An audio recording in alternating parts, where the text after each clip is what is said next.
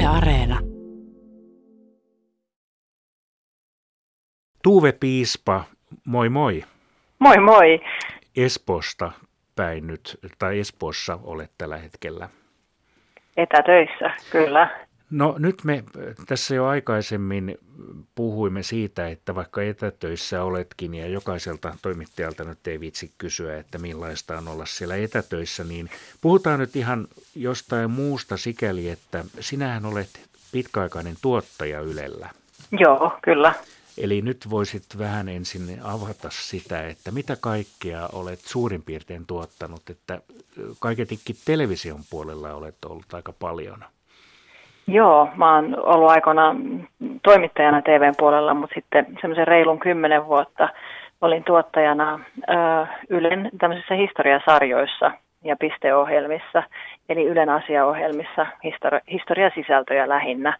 Et sieltä on se varsinainen tuottajan työn kokemus, ja nyt sitten reilun vuoden on ollut täällä audion puolella Yle-tuottajana indie-hankinnoissa mukana. Ja mitä kaikkia ohjelmia sinulla on?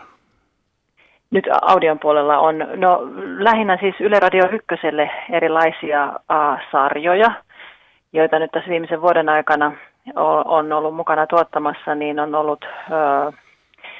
Kulttuuri-ilmasto pyörii tällä hetkellä, kulttuuriproilerit pyörii tällä hetkellä, ja sitten on ollut tämmöisiä muitakin kulttuuripainotteisia ohjelmia. Yksi oli tämmöinen Terveisiä Euroopasta, kulttuurin kutsumana Euroopassa on ollut, ja no nyt on muille kanaville sitten vähän enemmän Yle Puheelle tällä hetkellä on muutamia. On Muotisuomea ja Vammaiskulttia ja mitäpä vielä, Epäonnistumisten CV. Tämmöisiä indie-hankintasarjoja, että tämähän on aika tämmöinen uusi toimialue Ylellä, audiohankinnat, eli Yle tilaa paljon talon ulkopuolisilta tekijöiltä nykyään myös audiosisältöjä, eli radiosarjoja ja podcasteja. Eli se on tuo indie, eli siis ulkopuolinen toimija.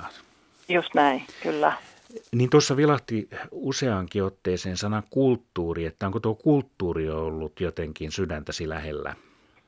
No ei ehkä, en mä sitä osaa tunnustaa tai omia, että ne on vähän sattuman sanelemaa. Ja ehkä sitten niinku kanavan puolelta on näin tullut.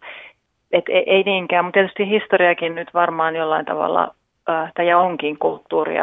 Et siinä mielessä kyllähän ne niinku samaa maailmaa on ja ihan omaksi tunnen myös. Ja tietysti nämä tämmöiset esimerkiksi, kun tämä... Kulttuurin kutsumana Euroopassa -sarja oli mun mielestä suuria viehättävää, että siinä jotenkin sellainen eläväisesti toimittaja kertoi suomalaisista, jotka on lähtenyt erilaisiin kulttuurialan töihin muualle Eurooppaan, niin se on, kyllä nämä tämmöiset niin kuin tuulahdukset muualta on mun mielestä kauhean kiinnostavia ja semmoisia tärkeitä sisältöjä meille. Sinulla on varmasti hyvä näkemys siitä tai... aistimus tai tuntemus, kun olet tehnyt televisioon ja nyt taas radioon tuotat sisältöä, että mikä on radion erityispiirre? No tietysti, että radiossa on ääni, mutta jos vertaat sitä vaikka televisiotuottamiseen. Kyllä se joku semmoinen niin kuin intensiivisyys siinä mediassa on, kun kuva puuttuu, niin silloin se korostuu se äänimaailma tietysti luontevasti, ja ne elementit, mitä käytettävissä on, niin ne korostuu.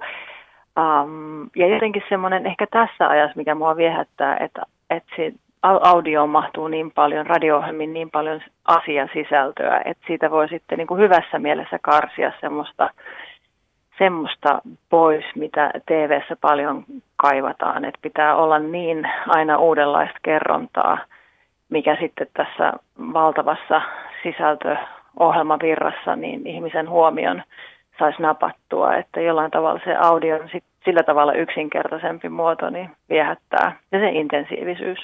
Puhelimen toisessa päässä on Tuuve Piispa, ja tässä vielä kuluttajan vieraana Tuuve kertoo hieman tuottamisesta, ja nyt innostuin tästä radiosta ja intensiivisyydestä ja äänestä, niin radio-ohjelman tekeminenhän sinänsä on aika yksinkertaista verrattuna televisioon, hyvinkin paljon yksinkertaisempaa, mutta sehän ei tee sitten radio-ohjelmasta sisällöttömämpää.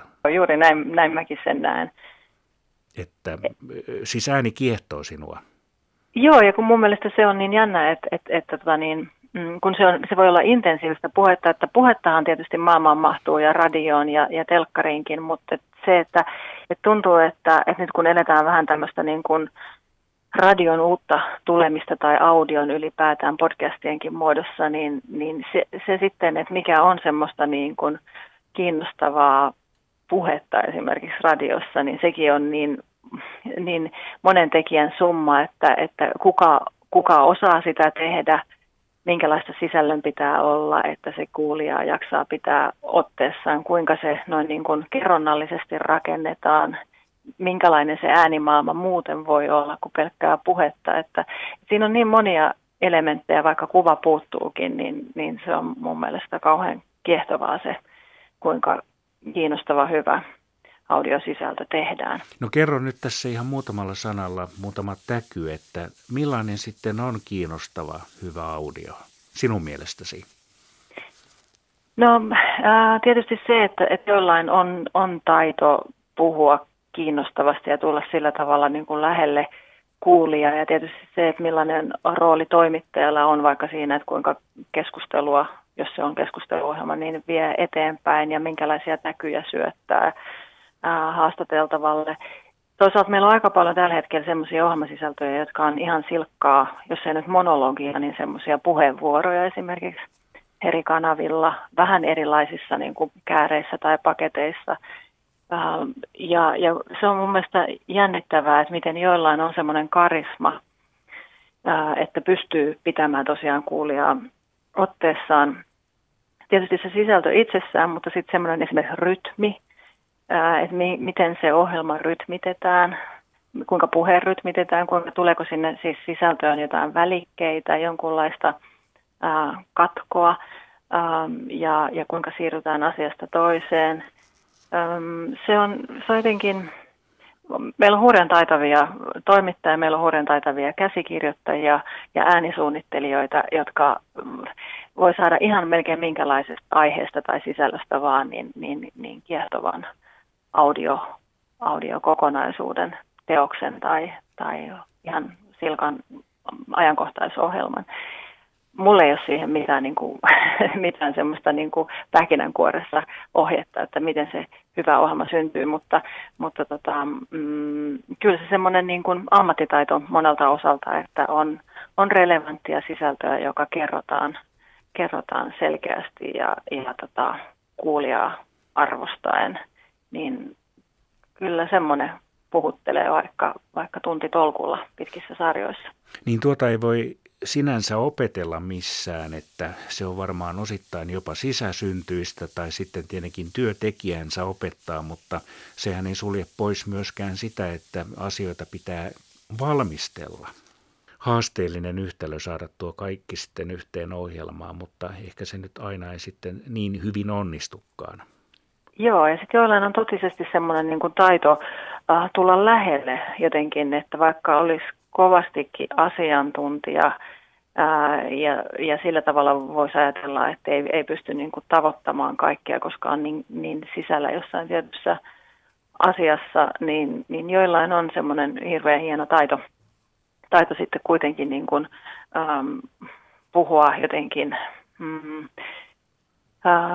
sillä tavalla niin kuin nostaa kuulijalle relevantteja asioita. Mut tulee mieleen tämmöinen uusi sarja, mikä on meillä Ylellä, niin Yle Puheella, Muoti Suomen omatunto, niin siinäkin tämmöinen pitkäaikainen muotialan ammattilainen asiantuntija niin heittäytyi toimittajaksi ja ensimmäistä kertaa teki pitkän radiosarjan, niin uskomattoman hyvin hänkin, Pirjo Suhonen nimeltään, niin osasi siinä sitten ottaa semmoisen toisenlaisen roolin, että olla saman aikaan asiantuntija ja ohjelman tekijä.